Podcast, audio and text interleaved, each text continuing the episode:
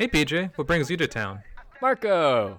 I came here unannounced to celebrate the release of the first Team Weekend podcast, buddy. Yeah, it's been nice to see how many P... Marco, there's been an emergency. Team, Team Weekend, Weekend Unite! Unite! Marco, to the Weka cycle!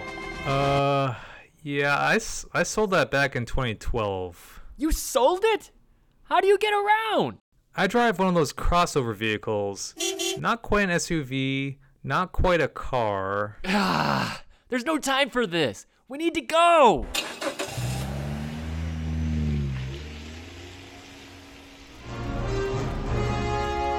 Ma'am, how can we help? Oh, thank goodness you are here. I've lost my phone charger.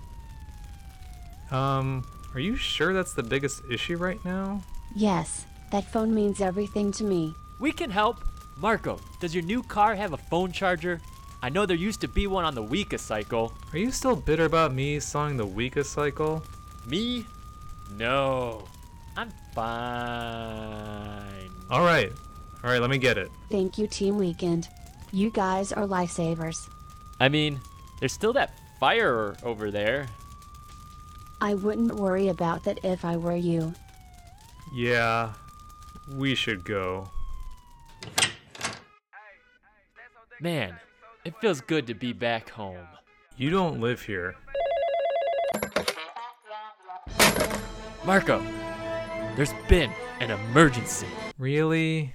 I just took my shoes off. It's a Team Weekend emergency, Marco! Uh, Team Weekend, Weekend Unite. Unite! Marco, to the nondescript crossover vehicle. Jake, is that you? Oh, hey guys. Thank goodness you're here. I seem to have lost my radio show. Jake, that was like ten years ago, man. We don't do cold cases. I know, but I still miss it sometimes. One of those nostalgia emergencies, I guess. Anyway, what have you guys been up to? Well, we recently launched the Team Weekend podcast. That is awesome. Can I join? That would be the perfect way for me to get back on my feet. Eh, I don't know. Maybe you should focus on the bigger issues. Oh, come on. What issues? Well, there is a robot arsonist on the loose. Okay, I see how it is. Just say something outrageous and hope I forget about the podcast. You know what? Forget you guys. Just leave. Hey, we're just trying to help, man. Come on, Marco. Let's go. Hello, Jake. Oh my God! Thus concludes the adventures of Team Weekend.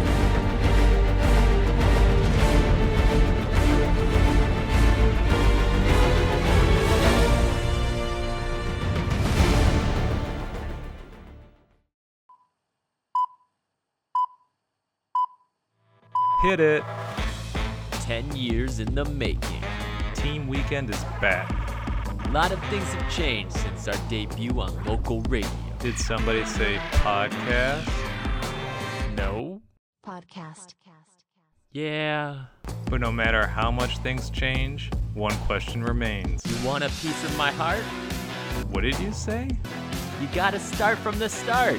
You're speaking nonsense. You wanna be in the show? I am in the show. I'm a co-host. Come on, baby. Let's go. Baby? What are you calling baby right now? Wait, wait. Have you just been quoting Lover Boys, Working for the Weekend this whole time? No. Everybody's working for the weekend. Yeah.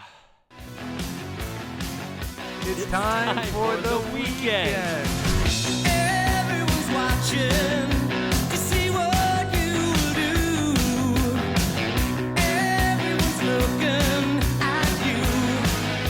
That's right, we're back.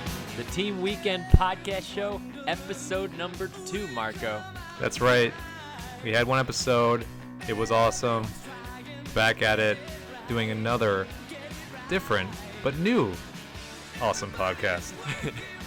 The response has been great so far. We really appreciate everybody that's reached out. Um, I think one of the hard parts with this podcast has been the fact that, you know, we released that last podcast in early August, and now it's most likely September when we publish this podcast. And that month, it's just, you know, you got, we had all that energy going into it, and we've just been really excited to finally put another podcast out there for everybody. But not to fear, uh, you know, if you haven't heard the first podcast, this is, you know, it's not like it's a chronological thing. You can jump right in whenever you want to. Uh, the show keeps rolling, and we got a ton of new fun stuff getting ready to happen this time. That's a great point, P J. Uh, I did learn in the movie Arrival that time is not linear. This episode, I think you're, if you did listen to the last, uh, the first episode, you're going to hear some similarities. I think we're going to have sports, music are all making reoccurrences, but we also got some brand new segments we're getting ready to kick off on this episode. That's right, and the first segment, which still goes unnamed as of now, is based on our recent travel experience because P J and I actually hung out in person since the last podcast. That's right. It seems to be a new theme. Uh, between every episode, we actually meet in person to kind of make sure we still exist and, you know, kind of plan face to face. But when it comes to the recording part of the podcast, we get as far away from each other as possible. Yeah, the in-person check is a nice touch just to, you know, catch up. And then also just to make sure that P J's not stealing my identity. This was our, also our second friend's wedding since this, I mean, that was, or no, third, right?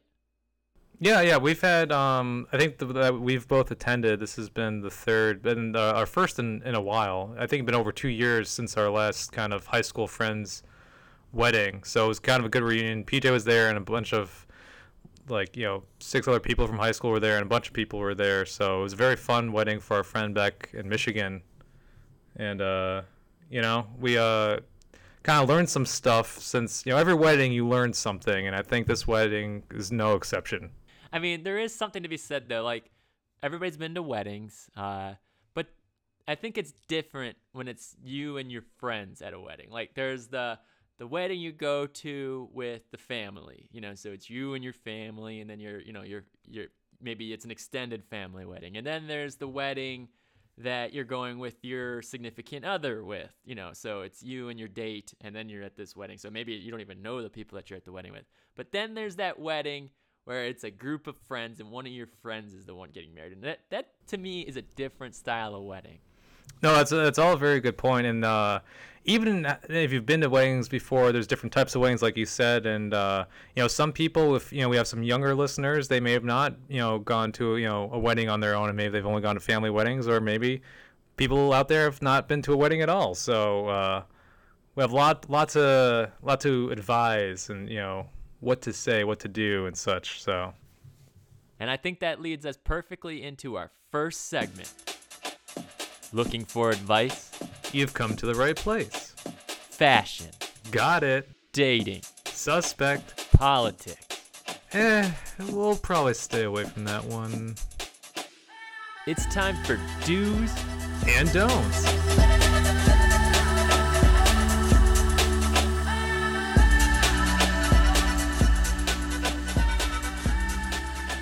Back to doing segments, Marco, and this is our first one on this episode, and it's called Do's and Don'ts. It's brand new to the weekend, and uh, kind of the basic framework of this segment is pretty simple to understand. Basically, Marco and I are going to give you guys some advice in the forms of do's and don'ts around some type of theme, and this episode's theme is weddings. Marco and I, we uh, just went to a friend's wedding, and uh, it was quite the experience.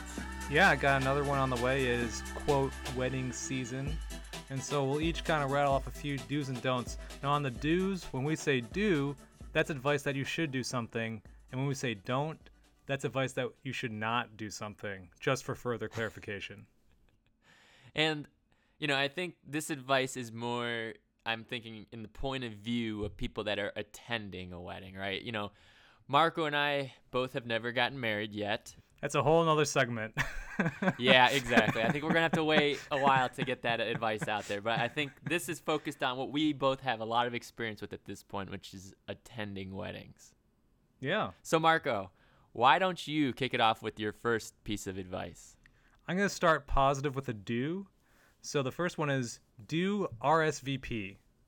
Um, seems straightforward enough, but... You know, I had two weddings. Like I said, P J and I went to one wedding, and I'm about to go to another wedding. That first wedding, I actually didn't R S V P. I happened to be in the wedding party, and I thought it was assumed that I would be there. And you know what? Just don't do it. Just just send in the R S V P. Did they... Did you R S V P, P J? I, I did, but I was not in the wedding party, so it was kind of... I, I assumed I needed to tell them I was coming. Right, right. So I guess this is a, a layered do. So R S V P no matter what. However, guess what? On the on the second wedding, mm-hmm. I did R S V P, and I was the first one to send it in. I went from the bottom to the top in the R S V P top. game. Like, I mean, I, I guess this goes along the lines. You should also um, make sure when you do R S V P that you do it on time. You know, it's one of those things. They, you know, it's not like you can just kind of say the day before the wedding, "Hey, I'm coming," like R S V P in that kind of way. It doesn't go over well. Yeah, the thought does count, but you need more than the thought here. You you need to do it. I'm just curious though. So with this uh, first wedding where you assumed you were basically R S V P'd, did uh, what what what became of that? Did you, did they end up chasing you down, or did or did they uh, did they miscount because of this? I I, did, I was honestly embarrassed. I got an email from the groom, just be like, "Hey, can you just send in your info?" And I was like, I, I emailed him back like very quickly. Was like, "Very sorry. Yes, coming to the wedding." Coming to like the rehearsal dinner, and that's the other thing too. There's you, when you're R S V P, yeah. it's it's different things. Like you know, maybe I wasn't going to the rehearsal dinner. I mean, it was in the hometown. I could be doing a family thing, but I was going to everything. I, I sent the information, and I you know nothing you know critical, um, thankfully. But you know what? Next time maybe it could have been critical. So that that's why you got to do it. But yeah, and I you know, even if it's a shaky friend where you're not sure if you're gonna be friends all the way through to their wedding time, you you really can't delay those kinds of things. It's one you just gotta take a leap of faith and go for it. Yeah. So um, my first piece of advice actually is a don't. So we're okay. mixing up pretty good here. Don't assume that a girl and a guy that came to a wedding together are brother and sister. Great, great advice. My experience has been most of them actually are in a relationship of some sort. So it, it's not one of those things where you can just assume you can go up there and ask the person to go for a dance. Like a non-brother-sister relationship? Yes. Gotcha. Yeah, I mean, I mean, I mean, if, you know, when they're in the couple, it's kind of hard to ask that person for a dance. If the brother and sister, you know, that's that's fair game, right? You, I mean, brother and sister don't want to hang out the whole wedding. Depends on you know it depends on the family, um, and you know if, if they have a very you know overprotective brother, that could be you know a thing. but you know, but uh, but yeah, no, your base level uh, don't is, is very good. Yeah, mm-hmm. It's a game changer once you once you learn that don't. What do you got, Marco? Uh, the next one's a don't for me as well, um, and it is don't drink too much the night before the wedding. I wonder why you're saying that. Um, this is really good advice. Uh, I can attest to this one, right? But in our most recent wedding adventure, you know, I, I mean, it's been a learning adventure in general around how, you know, to handle drinking at weddings. We, you know, for me, uh, you know, I went to a lot of weddings as a kid where I couldn't drink, and then now I've kind of hit that age where I can drink at a wedding. Nice. Had a lot of fun at weddings, and then this last one, I decided to have more fun the time before the wedding, and I had nothing left, no uh, stamina left for the wedding itself. So I agree with this advice, advice wholeheartedly. Right, and, that, and that's the key to the advice. I think you put it very well. Is uh, you know the wedding is the night we, and I was with you the night where you did have a bit too much the night before, and that was a very fun night. Um, but yeah, you know it, it's uh you. You want to, you know, balance because it's a full weekend. Weddings are a full weekend, so it's good to pace and know yourself. Some people can go all out every night. Um, mm-hmm. And if you're built for that, then you know what? I guess you should do it. I have no idea. But, you know, if you're not, then, you know, just you just got to figure it out. You do. And maybe it's one of those things you have to make your mistake one time each, you know, to kind of learn your lessons through it. Um, but I, I've definitely learned that uh you know it's it's a real bummer not to be able to kind of join the party at a wedding. It you know uh lesson learned. Good call. uh, I had a feeling that one would come up. Thanks for that. Uh my next piece of advice actually is a do do learn more dance moves than just the sprinkler and the shopping cart. Those two moves the whole day da- for a whole night will not get you through, and most people start to judge you after a while if you keep repeating between those two dance moves. So yeah, here's the thing. Like, if you're doing the sprinkler, which is a great yes. move, for a slow dance, do you typically slow it down? Like slower movement, slower spray? Or is that a point where you're suggesting maybe you do something different? Yeah, I mean, you do have the shopping cart also. And the shopping oh. cart, you know, I mean, to be honest, even for slow songs, I feel like you need to alternate, even if you're doing a slow sprinkler. Uh, but I don't know. I'm trying to think between those two dances, which one's less awkward in the slow dance. I mean, slow dance, you t- tend to ha- you know have people more clumped together. That gives you a lot of space for the sprinkler, which is kind of nice. Um, right. But, uh, you know, that, that's a good point. Uh, but to me, the biggest thing is, you know, there's a lot of dancing at a wedding. You know, you're talking about two to three hours of dancing. Um, you know, if you break it down and you only have two dance moves, you're talking about an hour and a half per dance move uh, if you only have two of them. And uh, that's a lot of sprinkler. Right. Um, you know, mentally it's fatiguing, physically fatiguing, you know, the same muscle groups over and over again. Makes sense. That's good advice, P J. My next recommendation is, a, again, a don't. And this one is don't steal wedding gifts. It, you know, it's interesting because often they're all just laid at a table these days and they're right there for anybody. And that's exactly the point. I've never done it. I'm not speaking from experience, and I don't know of anyone who has done it. But, you know, you watch a lot of, you know, crime shows on T V and you start to, you know, get into the mind of a criminal. Mm-hmm. It can be done. And just because it can be done doesn't mean it should be done. So it's it's unethical. It's rude, and uh, it's not what you're there for. They didn't invite you there to steal gifts. They invite you there to have a good time and celebrate the couple. So go on out and, and, and do that and not steal. I mean, thinking this through, though, if you were going to steal, I'd highly recommend you wait till closer to the end of the wedding, because it's one of those things. If once you do take the gift, you don't have a lot of places to put it. If you leave it by your chair or table, you know, either somebody else is going to see it, or, you know, it's really hard to tuck it under your shirt and keep it subtle. So, I mean, you really have to strategize if you are going to take the gift.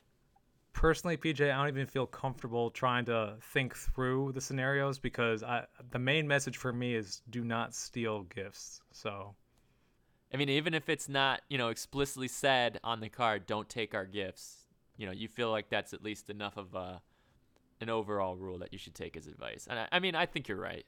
Yeah, I mean, based on the weddings I've been to, I've never stolen a gift, and it was always the correct decision. So, my my other piece of advice here actually does align with uh, gift giving as well. It's a don't. Um, don't use Post-it notes as a replacement for wedding cards. Interesting. You know, you would think, I'm not a big cards person, but I have found that wedding cards are one of those types of things I guess you're supposed to kind of make sure you do the Hallmark thing. And putting the Post-it note on in, instead, I guess, is uh, not fancy enough. I think I think that's a good point. And there's another element to it in that if you're stacking gifts or in transit, the Post-it note's good. It has the right level of adhesion for mm-hmm. most office daily work. But if in terms of stacking and, you know, on a, you know, a, a smooth, you know, wrapping paper surface, it's not ideal. And if it falls off, then it's a mystery gift. And that's a real problem at weddings, the mystery gift. That is. Yeah. And also it doesn't cover the gift very well. You know, I mean, unless you're putting the Post-it note and the gift, uh, you know, in an envelope or, you know, it, yeah, I mean, if, or if it's a bigger gift and you're just trying to, yeah, you almost need to like tape the Post-it note. Um, but either way, as I've found, it just, yeah, go with the card. You know, it might seem kind of, you know, uncreative. I found the Post-it note creativity just doesn't seem to make up for it. Yeah. Well, that's, that's, that's solid advice. I've never done it, but you know what? Um, if I see a friend doing it, I'll, I'll say, hey, think twice. That's a great call. You know, even if it's like, you know, like I know most weddings have color themes, you know, uh, blue or orange, you know, depending on the bridal uh, party's dresses and so on. Even if the Post-it note matches the dresses, doesn't seem to work. One last thought on this. What if your gift was like a stack of Post-it notes, like unopened, like that was your gift? Mm. Like, you know, they work in an office, they're busy, yeah. It seems very fitting and personal. Yeah. But you still give a card to give Post-its themselves. Is that what you're saying? Well, yeah, then then yeah, I think you could get away with it. I mean, if I were you, you know, with the Post-it note gift, I probably would throw in at least a stapler, um, you know, just to be thoughtful. Yeah. But otherwise, yeah, no, I think that counts. You know, as long as it's not the wedding card, I think you're fine. Okay, cool. Very cool. You want to do one more piece of advice, Marco? Um, I could do one. It's kind of a follow-up to an earlier one. Mm-hmm. So, again, the advice is not to drink too much the night before the wedding. So that that is the blanket advice. However, yeah. you know, maybe you're listening to this, it's the night before your wedding, and you're already drunk, you know, on the off uh-huh. chance. So you've already you're already gone too far. You're already in the hole, yeah. But you're still listening. If you're listening now, heed my words. If you already are too drunk the night before and you have a box that's a time capsule from when you're in middle school, you need to open that box. You got to open the box. You know, I feel like this advice is really centered around me right now, Marco. and and uh, full disclosure, it is. Uh, you inspired two out of my four pieces of advice, but you know what?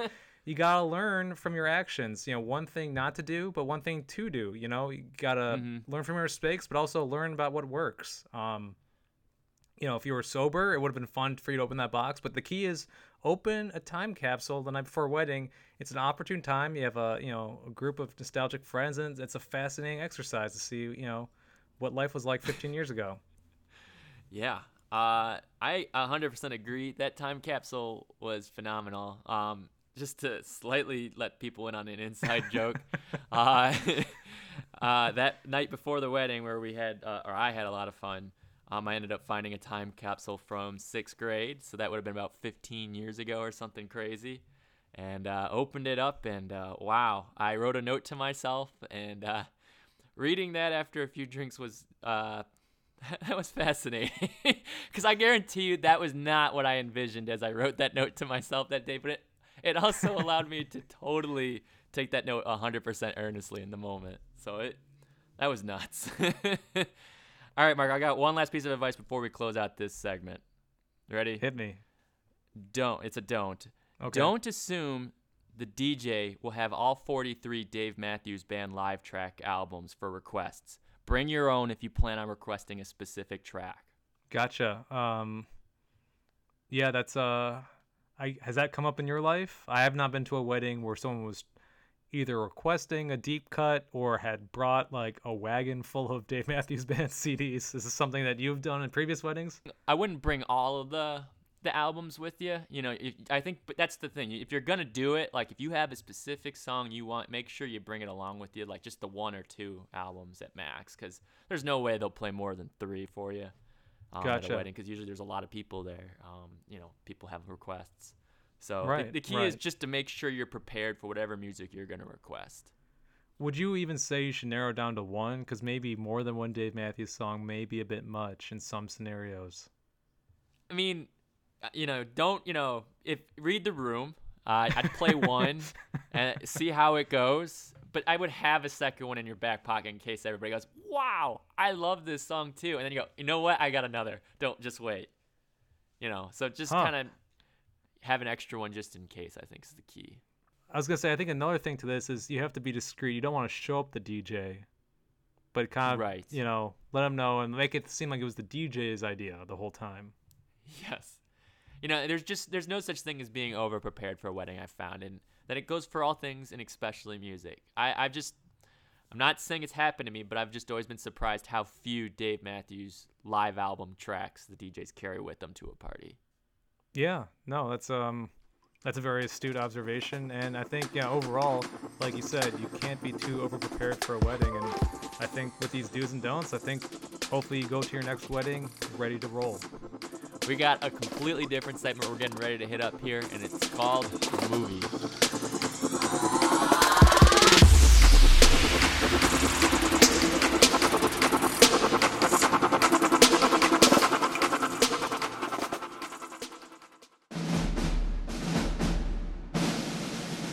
Marco, I have a question. P J, we haven't started yet. It's the opener, man. Right. Uh, right. L- let's continue. It's just What? I'm confused. What happened to the... P J, we've got like ten seconds to go, man. We're still in the intro. The intro for what? Movies!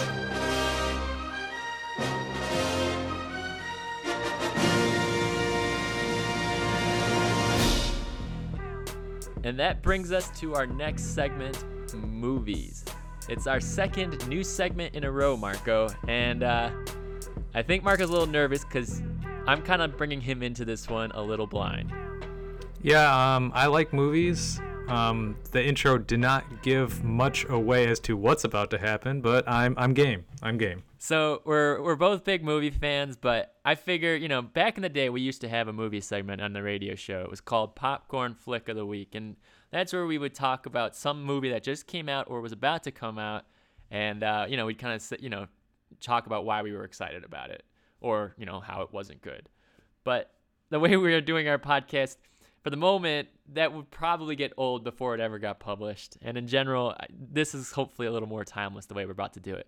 We've both watched a lot of movies, you know, growing up and still to this day, hopefully. I haven't watched a movie in years, so this is a real treat for me. Well, the good news is we'll be uh, helping, you know, at least refresh your mind, or if you haven't even seen it, I think you'll be fine. We'll have the clips right here to help you figure it all out right before us. But, you know, as I watch a movie, you know, a lot of questions run through my head. And I was kind of curious if these questions are ones that have popped up in your head or if you kind of know what's going on here, because some of these things just have completely baffled me. Yeah, um, I guess we'll just have to roll the clip. Yep. So we got a, we got a couple movies we're going to talk about today. Uh, we'll, we'll see where this goes. But let's let's let's bring this to our first movie. Let's play the clip. Who's scruffy looking? You must have hit pretty close to the mark. You get her all riled up like that, huh, kid? Well, I guess you don't know everything about women yet.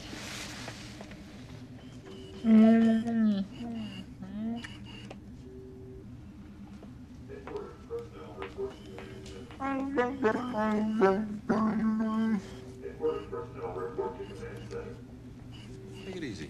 This might have been one of a, the trickier clips to kind of lead off with, because we are not a visual podcast. We are a very audio podcast. But if you couldn't recognize that, that was from the first Star Wars movie, which is actually the fourth one, um, A New Hope. Or actually, no, that's the second Star Wars, which is Empire Strikes Back. Sorry, wow, I'm getting these all mixed up already. But in that scene, Princess Leia ends up kissing Luke, uh, and then she walks out and Han Solo is all jealous. But my question is, Marco, do they know their brother and sister when they're kissing? Um, I'm trying to think back. Um, they don't. I think they suspect it, which makes it weird. But there's, uh, I think the key here is plausible deniability. Because, I mean, it's not the only time it happens in the movies. I, I was looking through this today trying to find that clip. And they do actually kiss also in the first movie, A New Hope. So two different kisses in two in each of the movies here, and to me they look more than like brother sister kissing. They, you know, the, the, that one was kind of a, a deep kiss. You know, it, this is an audio podcast, so sorry, folks. Spoiler alert! Yes. Spoiler alert! I, you know, some of these movies have been around a while, and there could be a few spoilers throughout all of these. Yeah. Um. So yeah, I, I think P J, I think that was a that's a reasonable question, but my take is they don't, but um. They probably think about that later on that night, like, ugh, probably shouldn't have done that. Like, even zooming out from that clip, like, from the, you know, the characters themselves, the people who were writing that scene or doing that scene, did they know what was going on? Did they, like, did they shoot that to, like, throw a curveball? Or do you think they kind of, like, ah, crap, you know, we now are writing these guys to be brother and sister. And what about that scene we threw in the last movie? Um, I think the writers, I hope the writers know. It's kind of their... their job, right? I mean, unless you think they're being, you know, segmented intentionally and they don't... I think they knew. I think this is all George Lucas. I, I think he knew the whole time. And you know what? If you want to pin it on someone, just put it on the, the big guy. That's him. That's on him. That scene is him. That's... Fair enough. All right. Moving on to movie number two. This is one of Mar- Marco's favorites, The Fast and Furious. Oh, boy. You sure? Yeah, I'm standing next to it. That's funny. You know, everyone happens to know a few things. And one of the things everyone knows is, it's not how you stand by your car, it's how you race your car. You better learn that. Okay, so that was, uh, if you didn't recognize it, an infamous scene from the Fast and Furious right as Paul Walker is about to get ready to go racing for the first time against Vin Diesel. And Ja Rule, let you know, the, re, you know, Ja Rule playing himself. Was he playing himself? I think he was in that scene. Comes up and gives Paul Walker advice. And my question, Marco, here after this scene, is that the worst advice you've ever heard? Wait, I have. I don't want to go out of turn, but my question for you is: you actually think Ja Rule is playing himself in that scene? I mean, I, it seems like him. Right? I don't know. I, I'm trying to remember if the credits just say Ja Rule, if they don't even like give him a character name. I mean, he might be unnamed, but at the time of the movie, he still actually was popular. Any there was a brief window, a sad window, where Ja Rule was a known figure, and that that was that was during it. So part of Ja's rule, if you will. But his advice was, it's not how you stand by your car, it's how you drive your car. Was that necessary advice there? Was that, like, the way he hits that, says that, it's like he says something profound. Well, spoiler alert, he's not in the other sequels, so we could start with that. But, um, yeah, I, I, I think he's making a point, but at the same time, I think he's discrediting. There is something to, you know, standing next to your car and looking good. I mean, that's that's part of owning a car, you know. I've taken pictures even with rental cars that I thought looked good. So, you know, what do you have to say to that, Ja?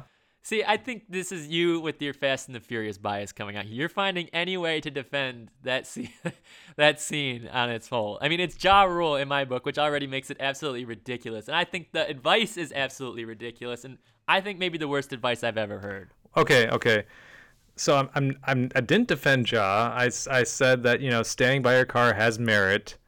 I do acknowledge he was trying to make a jab, but, you know, you know, these in the movie, these are street racers. These are not stand-up comedians. Um, you know, Paul Walker is an undercover cop. I mean, these are not, you know, hilarious dudes. This isn't a buddy comedy. This is real gritty street racing.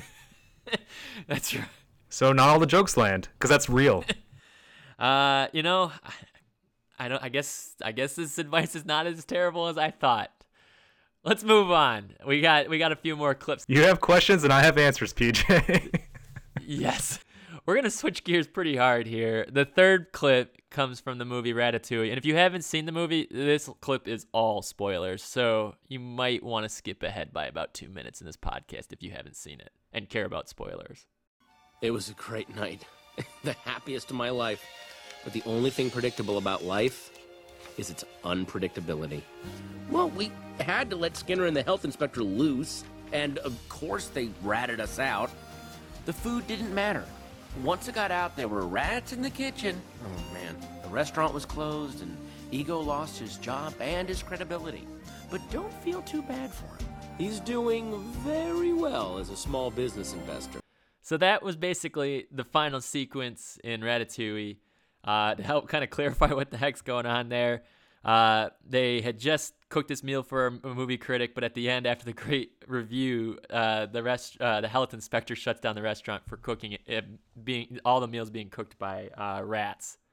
But then at the end of that mo- sequence, they end up opening a brand new restaurant that's still being cooked by rats. So Marco, how does that make sense? Okay. Um, it's been a long time since I saw this movie, and I just saw that clip, so this is this is the real take. Looks like the rats were eating in a restaurant. Looks like they weren't cooking at the restaurant. Am I wrong in that? Okay, so it might not be cooked. It's not all the food might not be cooked by rats, but the head chef clearly is still the main character rat. Are you sure about that? Oh, you know what? You know, the knowing glance. It's the knowing glance. See, that's good cinema right there. Okay. It also probably helps if I watch the whole movie too. But, uh, yeah, so I guess they're just trying to stay stay one step ahead. I don't even remember. What was your question? So, like, that ending, ending doesn't make sense, right? They shut down the last restaurant. Are they just going for it again, hoping they don't get caught? Because you would have thought, like, you know, a movie evolves. Like, you know what, he can't do, you know, restaurants, so he opened a bookstore, because maybe they won't close bookstores with mouses. It's not called Bookatooie, P J. Clearly, you know, he's a brilliant chef, and, uh, you know, they're just, you know, persevering. Sometimes, you know, you're not accepted in your own time. You have to keep doing what you do and let the world, you know, adjust to what you're doing. So you're saying that this ending does make perfect sense. I'm saying that that rat is a great chef and may, and I, you know, again, it's been years since I've seen it, may not know how to read. Be weird for him to open a bookstore.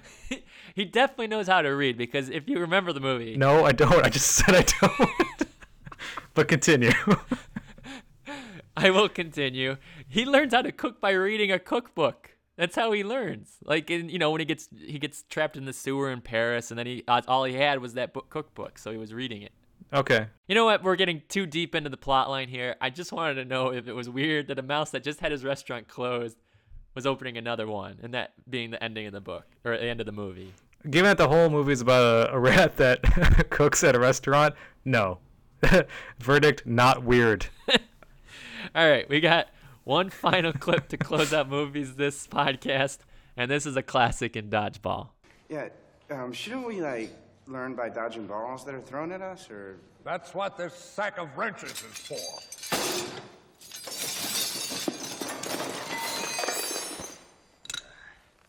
You can dodge a wrench, you can dodge a ball. What?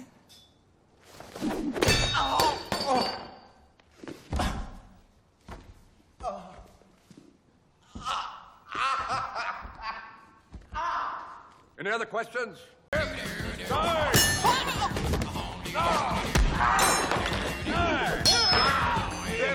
Nine! I still love that scene, but...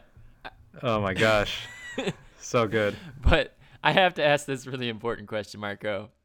I mean, he's supposed to be dead right there, right? Like, th- I mean, we it's funny, but we're laughing at a guy that really should be dead. You, you're not supposed to survive wrenches being thrown at you. I mean, I would do not try this at home. For all the listeners on the podcast, do not try this at home. It would probably hurt you. I I would expect some... I, I, at least a face laceration. Um, he, he came out pretty clean and all that. Um, I mean, he does roll around on the ground and, you know, say it hurts a lot, but yeah, maybe these are specific training wrenches. Uh, you know, we assume given, you know, uh, was it Patches O'Houlihan? Is that the good call? The coach? That's right. Yeah. See, actually, I, re- I do remember this movie, but, uh, given his character, we assume that he used real wrenches, but maybe he has like a soft side where it's like, all right, let's throw some test wrenches, you know, for, you know, the scare factor, which was achieved. And even a test wrench can hurt. I mean, but like this like catches on a, a common theme for me that really like sometimes I catch myself like it's funny to watch people get hurt. But like, I don't know if it's like a thing over time that's happened. But, like, now to make me laugh, you have to basically kill the guy. But, you know, because it's a movie that's a comedy, we can't actually kill the guy. So we have these, like, absolutely ridiculous moments where, like, a guy getting hit in the head by a wrench. You know, just a bruise. I'm trying to think of another example, but there's, like, so many moments where you're just like, yeah, he shouldn't be okay right now. Getting back to an earlier clip, like, seventy percent of Fast and Furious movies. They all should be dead years ago, given a quarter of the things that happened to them. But, you know, that's that's part of movie magic. You got to see it in the big screen. And yeah, part of a movie is just kind of relaxing and not overthinking it, especially in these comedies or action movies or a children's movie. Um, you know, I think these are all kind of good examples of just, you know, just relaxing. I guess that's the whole, you know, thing is, you know, you have these questions, but if you can learn to relax... I think that truly is the answer. I don't think I could ever relax, Marco. I've got way too many questions to ask you, and I'm going to save the rest of those questions for the next episode of the podcast, because that's all the time we've Thank got goodness. for movies this time. We're bringing back a classic segment next here.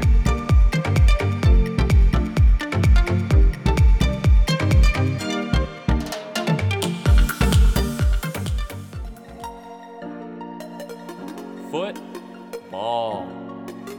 Baseball. Basketball.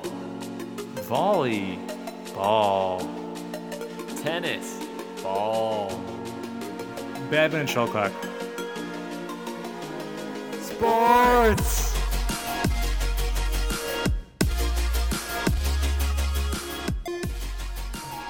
All right, P J, it's time for sports. We're doing it again. We're uh, getting a little late into the summer, and uh, it's baseball season, as you know. Are you a big baseball fan? Me? I'm not the biggest baseball fan, but I, what I am is a hype fan. And one thing I do love about baseball is the intro music.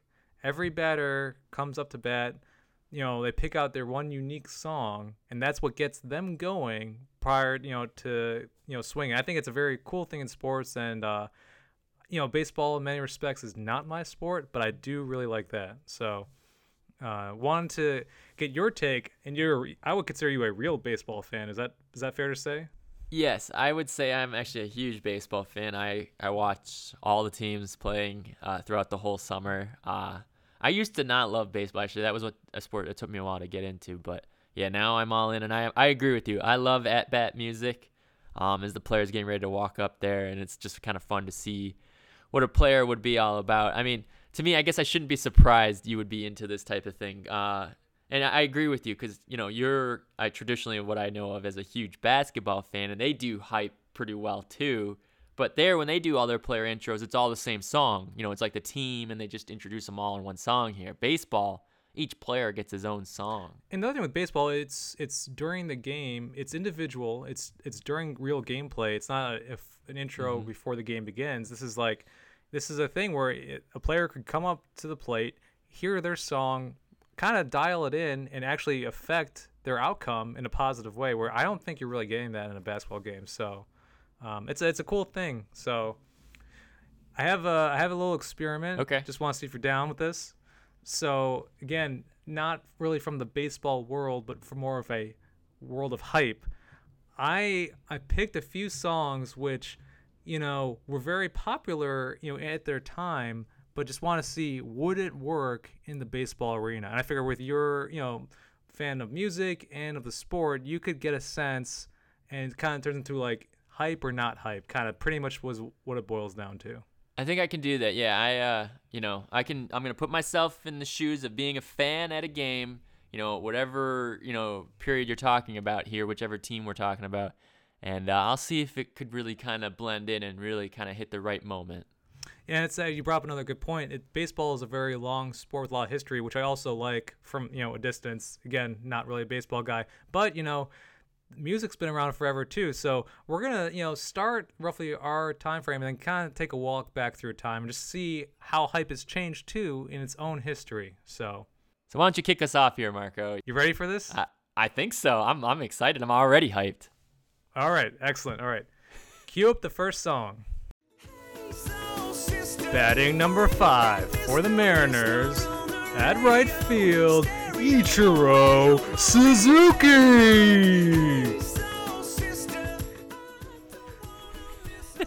So for the listeners at home, that song was from two thousand nine. It was Train, Hey Soul Sister. And that was right, you know, in the middle, right where it starts getting hype in its own way. But is it baseball hype? You know, uh, yeah, I could see it. I mean, hmm. Trying to think through this one.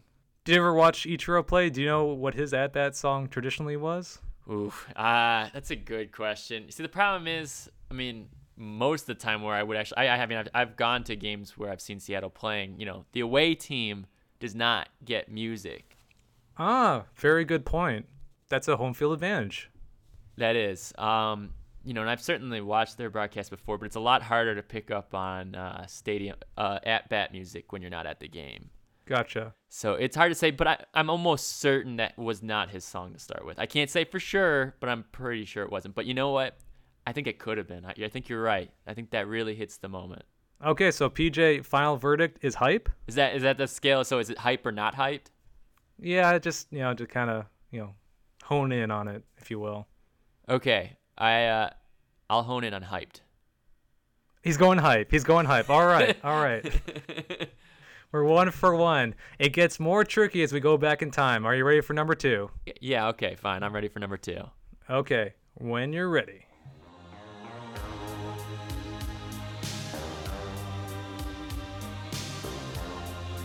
at third base, batting sixth at Fenway, Wade the Chicken Man Boggs.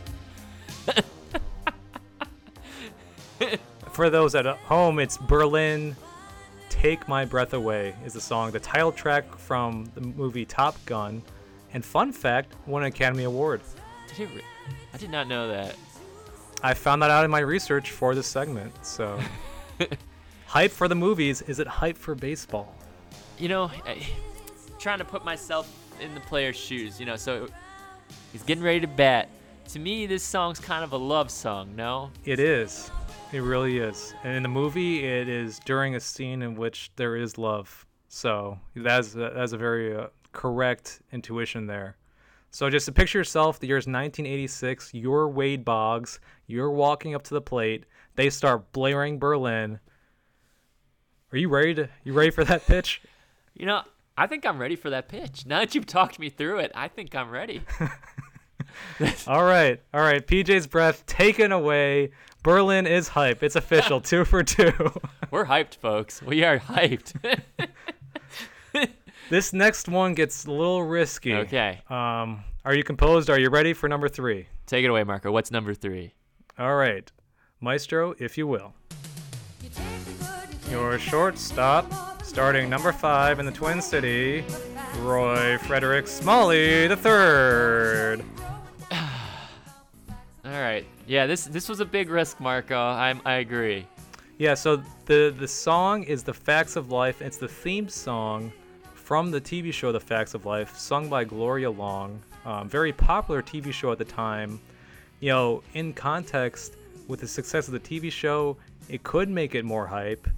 Um, it is a joyful beat, but you know what? This one was kind of just, I'm just trying to expand and see how hype is hype and what is hype, so. Yeah, you know, to me, I, I'm not going to lie, I think it could work. But to me, this says minor league baseball, not major league. To me, this is the kind of song you hear at the minor leagues. So, gotcha. So if you're at a Toledo Mud Hens game, I think this fits in perfectly.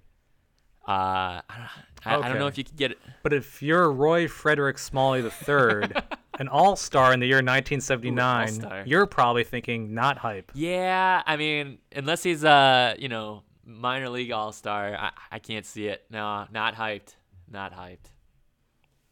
No, he, he was in the majors. This is a lot of real research went into this. Um, the first three were all all-stars in their respective years. So uh, Roy Smalley, I don't think they often said his middle name at bat, but uh, he was a shortstop from Minnesota in nineteen seventy-nine and was an all-star. So good to know. A little bit of a deep cut for those Twins fans yes. out there. You know, and all our fans from Minnesota, I'm sure we're very happy for that. Yeah, yeah. So, okay, so so far, you know, two hype and one not hype. Yeah, one not hyped. You got you got one more though, Marco, to keep it up. I got one more, and we are going very very much further back in time. Baseball is an old sport, and uh, found a player and found a song, and I think it's gonna work. All the way from Parkersville, West Virginia, playing in the outfield, coming back for Cincinnati, your man of the hour, it is Mister Greasy Neale.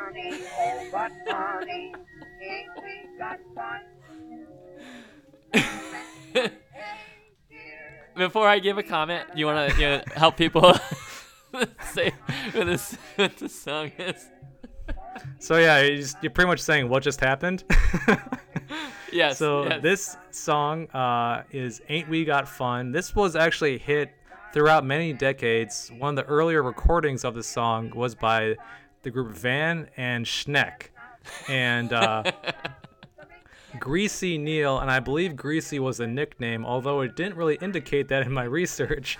He did play for the Cincinnati Reds, which is a very storied uh, baseball franchise. So. This was, you know, you know, accurate with the times. I'm not one hundred percent sure they played music during baseball games back then, but if they did, this song was appropriate for the era. So keep that in mind for hype too. Yes, I, I agree. And, you know, I mean, to me, that's a relatively upbeat song, kind of positive. Uh, you know, they seem kind of ready to go, ready to party. I, I I'm feeling hyped off of that one. If I'm putting myself in my nineteen twenty-one baseball, you know, fan shoes, I'm ready to. Yeah, I'm. I'm feeling excited. If you're trying to get greasy in Cincinnati back in the twenties, you're saying it's hype? Oh, it's hyped. Yes. All right. Three out of four is pretty good. You're, Thank yeah, you, P J, that's... for participating in the first and maybe the last evaluation of baseball hype music. I don't know. I think you're going to become a baseball fan after that one.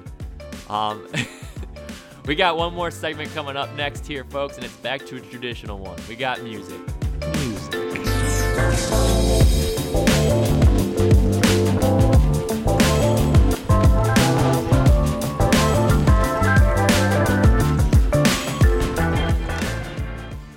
Music. Music.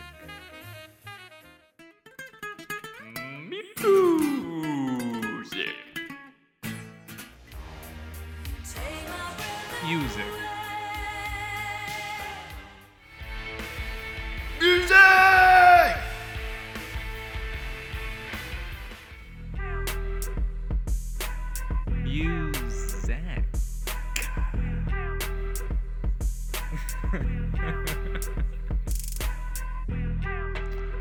Marco, this brings us to our final segment of the podcast.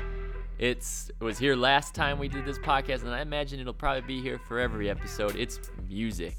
Kind of like uh, baseball, you might say it's the closer. Or, referring to a T N T drama, it's the Kira Sedgwick of our podcast. I'm not sure if I said that name correctly, but... It was close, but, you know, you, yeah, you know drama. Also, if you happen to like the show The Closer, never watched it, but, you know, for the Closer folks out there. But, you know, that, that reference was not for fans of Franklin and Bash. Separate, we have separate references for that. Not discussed nearly enough, that show that no one watched. Despite, uh, though, Marco, our start here, this is not a television segment. This is a music segment. The, the, the two of us have three songs Great apiece reminder. That we'd like Great to share reminder. With the fans. Yes. And Marco, why don't you kick us off here with the first song of the Weekend podcast?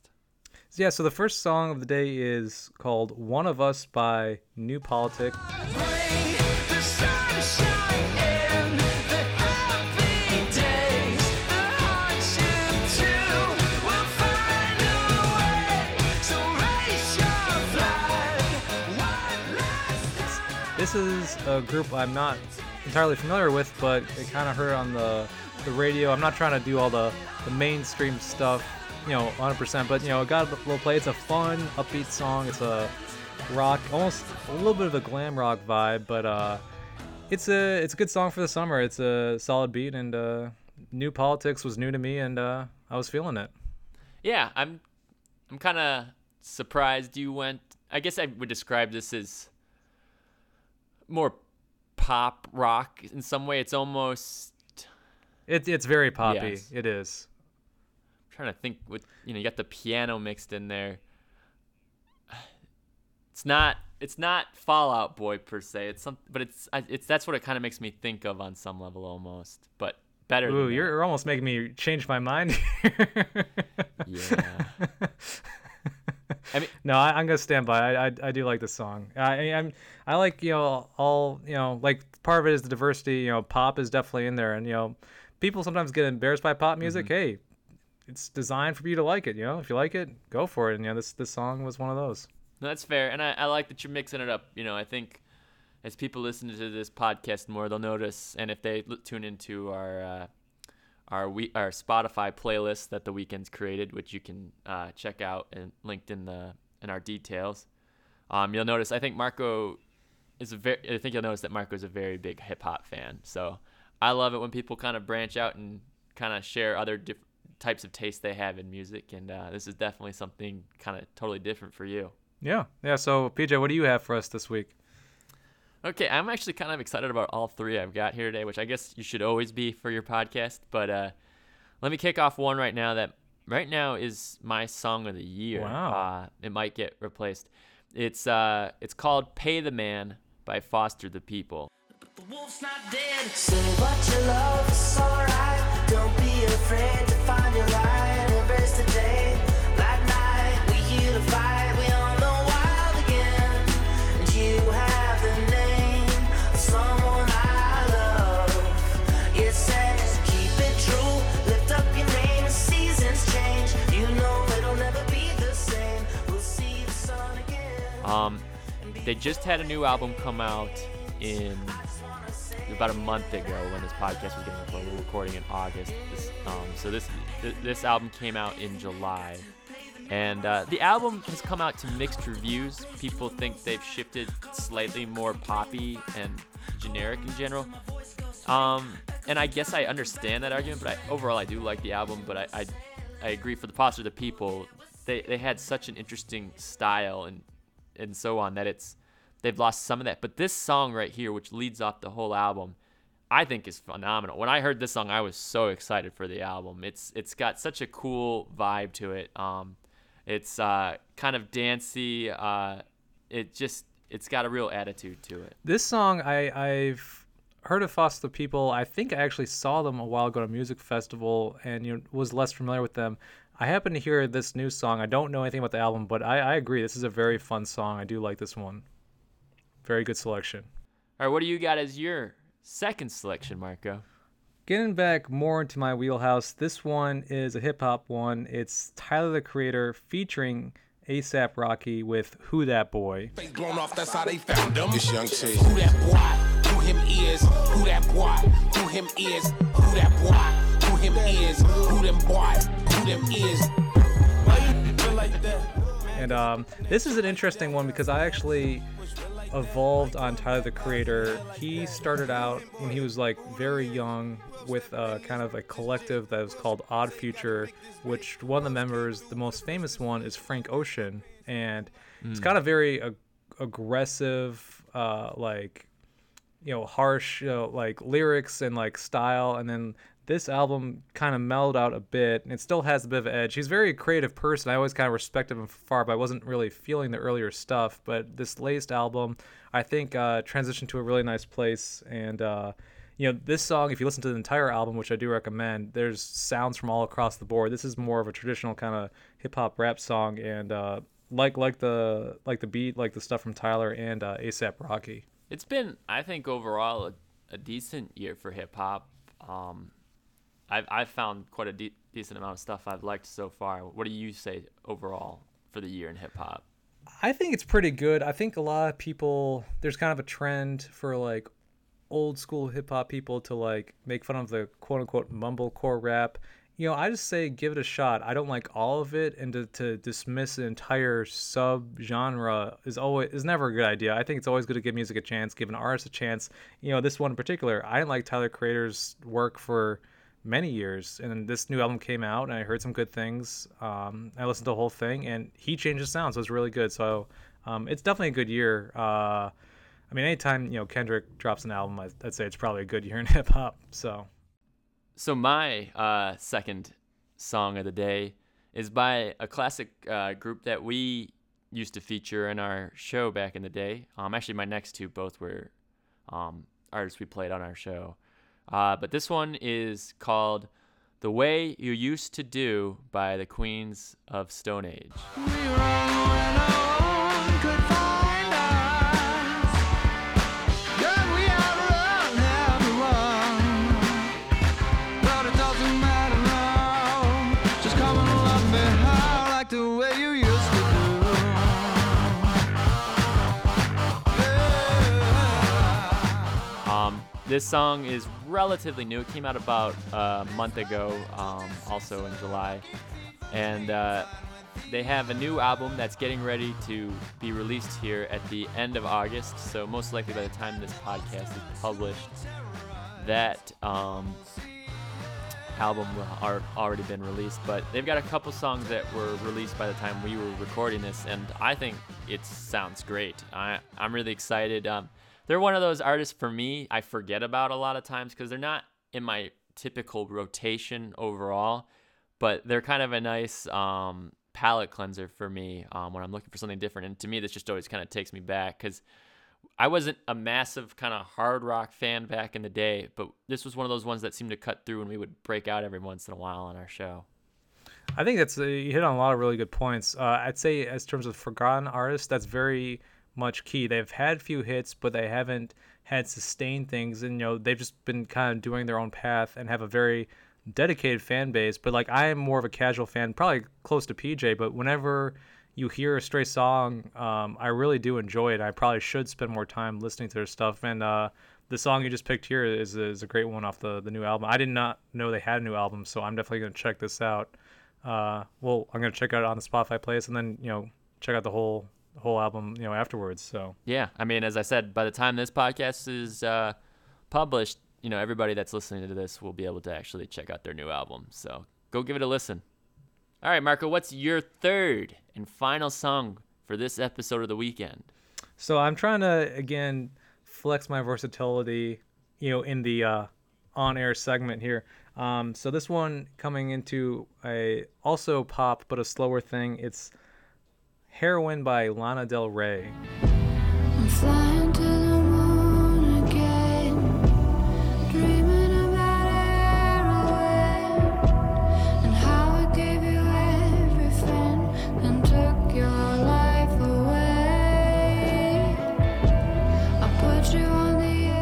I've liked her stuff. I was kind of late to her as an artist. I know she was very big, I think twenty thirteen time frame, about like four years ago or so. Um, eventually got around to listening to her stuff and then kind of caught up. And one of those artists, kind of like Queens of Stone Age, where it's like I like them, I don't dedicatedly listen to them, but kind of every once in a while when you're, you know, searching for new music, just kind of think of artists you like. That she came to mind, and you know, searched. She has a new album, and uh, is pretty good. Uh, she, one thing of note, she has a lot of great featured artists. Um, Stevie Nicks, um, Sean Lennon Ono, who is the son of John Lennon and Yoko Ono. Uh, The Weeknd, that song is getting some airplay, her and The Weeknd. And then um, another fun fact, she also features A$AP Rocky. So A$AP Rocky doing a lot of work this summer, appearing on two different albums. But yeah, Heroin's the one I picked. Uh, this one's just Lana, and uh, I enjoy the song. Yeah, A$AP always seems to guest on a lot of tracks. That's not, I don't think, something new for him. From what I recall, I remember him just popping up on all sorts of music. Um, but I, I, I like this uh, pick a lot, Marco. Um, I've been a Lana Del Rey fan for a while, um, but I agree with you. She's one of those artists I get you, you have to be in the right mood for, because she's extremely committed to her style in the sense that she's got this voice that's uh, kind of... Uh, It, it stays in its zone, so you just kind of, when you're in the mood, you're gonna get all of that. It doesn't doesn't fluctuate in a lot of ways. But I, this new album, I think I, I like a lot. I, I think it it's uh, it's not quite as dark as her last few, even though Heroin is kind of a d- dark theme. The overall album has actually some relatively positive notes to it too, um, from what I've heard. Um, but it still carries the typical Lana Del Rey style to it too. Um, but yeah, I, I'm a fan. Yeah, she definitely has her sound. It is a little more upbeat. I don't think it's my favorite of hers, but honestly, you know, it's a very complete album. A lot of artists struggle to put out full albums, especially in these this day and age where there's less of a need to do that. But I think she's one that, you know, dedicated her sound, you know, puts out a full album like some of the other artists we talked about earlier. So another fun summer listen. Well, I guess more fun, you know, for Lana Del Rey. But uh, anyways, P J, your last song of the show. Great, yeah, so I get to close it down this uh, this episode, and I'm going to go to an old standby for me. Um, I know we were joking earlier about Dave Matthews Band. Um, certainly he's one of my favorites, but I you know I struggle to say who my favorite group is, because the other group that I always think of as my favorite is uh, Mutemath, and uh, they have a brand new album that's getting ready to be released in the first week of September. So once again, another album that very likely could be released by the time this podcast is published. Uh, since we started recording this, they've released three singles to that new album, and uh, all of them are fantastic. And the one that I picked for this episode is called War. I got a party voice in my lecture. Da, da, da, da. Voice in my lecture. Da, da, da. Got a target on my back and always ready to attack. Voice in my lecture.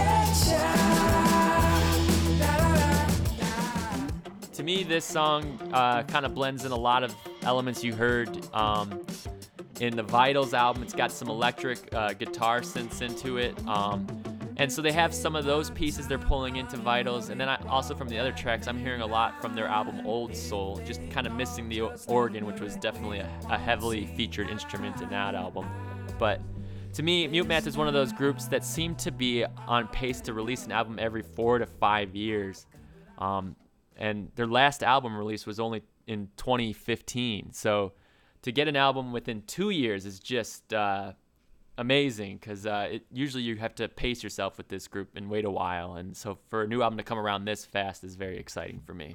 No, that's very cool when the artists do the surprise album. That seems like it's in, in an age where it's all this information is so available. It seems like a lot of artists are still doing a good job of doing the surprise album drop, so or unexpected at the very least. So cool, cool for you. I, I know you've seen them in live in concert, I believe. So cool for you mm-hmm. to get a get a album when you least expected it. Yeah, I mean, I've done it the last few times. Um, they seem to do a pre-release tour where they go around and kind of play the album for a first time right as it's coming out. Um, I've done that for the last two albums, and I'm planning to do it again here as they come. Um, and swing by Detroit.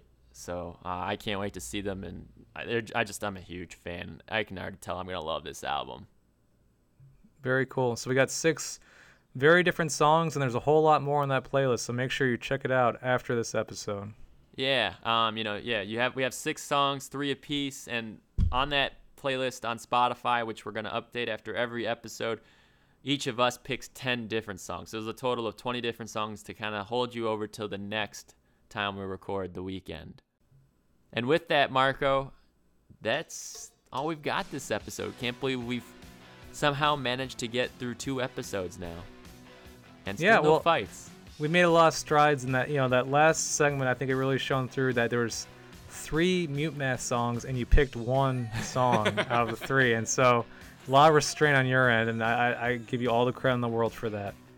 Just wait till Dave Matthews releases an album, then then the playlist might be uh, a little more suffocated by one artist.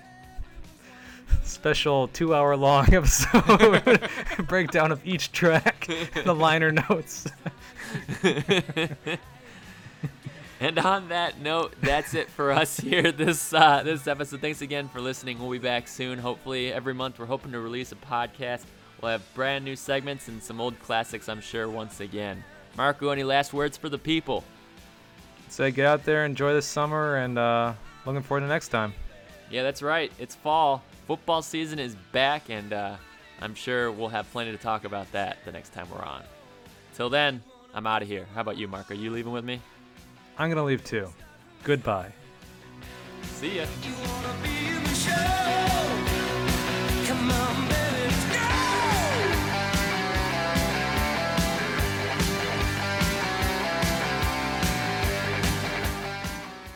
Next time on the show, the team gets even more hype for sports. All right, P J, time for sports. You know what it means. Badminton recap. We're going playoffs, baby. Whoa, whoa, whoa, whoa, wait, Marco. I thought we were doing college football. It's football season, Marco. The fall, football. Oh, oh, cool. So we do real sports now? I didn't get the memo. And the team reunites with an old friend. You know, P J, I've been thinking, did we really help Jake back there? I mean, I thought he was supposed to be helping with that arsonist robot. Have you heard from him lately? I wouldn't worry about him. Team Weekend will be back, better than ever. Peace out, podcast listeners.